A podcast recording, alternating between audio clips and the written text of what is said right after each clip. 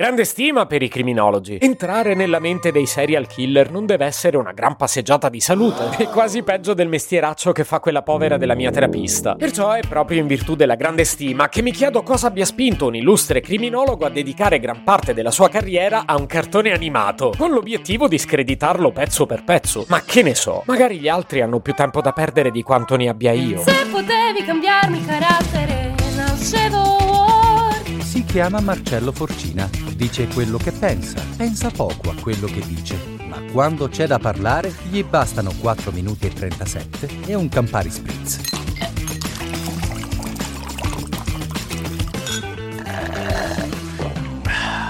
E a proposito di tempo da perdere che non ho, vi dico subito qual è il cartone. Anzi no, ve lo faccio indovinare, così vediamo pure quanto siete vecchi. Va ora in onda Indovina il cartone, il quiz che vi svolterà la giornata.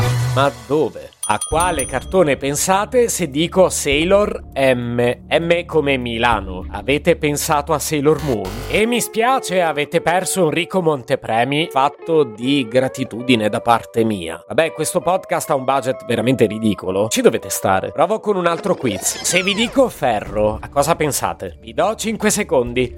5, 4, 3, 2, Ah, state cantando Sere Nere? No, siete proprio fuori strada. Oggi parliamo di Popeye the Sailor Man, che da noi si chiama Braccio di Ferro. E se la divertente musichetta che state ascoltando non genera in voi nessun tipo di emozione, o siete irrimediabilmente aridi, ed è probabile visto che ascoltate me, oppure non lo conoscete perché siete troppo giovani. E questa forse è un po' meno probabile per lo stesso motivo di prima. Comunque io sarò vecchio e Braccio di Ferro lo vedevo, ma da qui a dedicare la mia carriera a studiarlo, cioè forse no, non l'avrei fatto. Chi lo ha fatto è invece il criminologo di cui vi ho parlato all'inizio. Perché ci crediate o no, attorno al personaggio di Braccio di Ferro ruota una vicenda che al confronto, la trama di Beautiful, sembra una favoletta scritta da un bambino di due anni e per di più dotato di scarsa fantasia. Perciò mettetevi comodi, faremo un po' di salti indietro nel tempo. Perché vi arrivi la mia stessa frustrazione, proverò a raccontarvela incasinata come l'ho scoperta io. Punto di partenza della nostra ricostruzione storica sarà la cosa in assoluto più nota di Braccio di Ferro, ovvero che il nostro amichetto culturista attribuisce il merito di gran parte della sua muscolatura possente all'abitudine di mangiare spinaci in scatola senza neppure verificare se ci fosse scritto previa cottura. Bleh. Questo quindi è un dato di fatto. Peccato che però non lo sia, perché tutto il casino parte dal fatto che non è vero. È il 1981 quando l'ematologo inglese John Emblin pubblica la cosiddetta Spides, una ricerca in cui si preoccupa di dimostrare che effettivamente gli spinaci non contengono ferro, o meglio ne contengono poco, e soprattutto in combinazione con altre sostanze che non lo rendono assimilabile. Hamblin spiega questo errore tornando indietro di un po' di anni. Ve l'avevo detto che avremmo fatto su e giù. Risaliamo al 1870 quando il chimico tedesco Wolf pubblica una ricerca in cui purtroppo per un errore ortografico viene spostata una virgola, trasformando il quantitativo di ferro per 100 grammi di spinaci da 3,5 mg a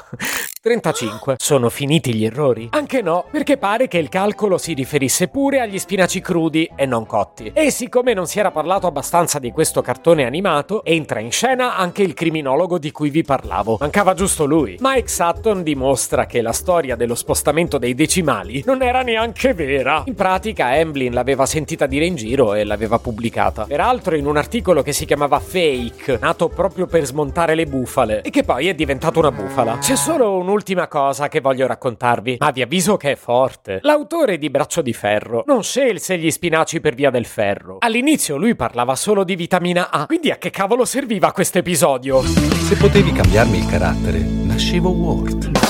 Un podcast inutile, effervescente e tossico, come una pasticca di mentos in una bacinella di Coca Zero.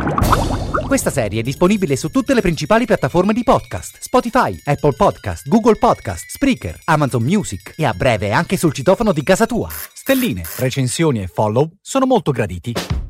Per due chiacchiere con Marcello e aggiornamenti sui prossimi inutili episodi, segui il canale Instagram chiocciola nascevo Word oppure cerca su Telegram l'account chiocciola Marcellogram.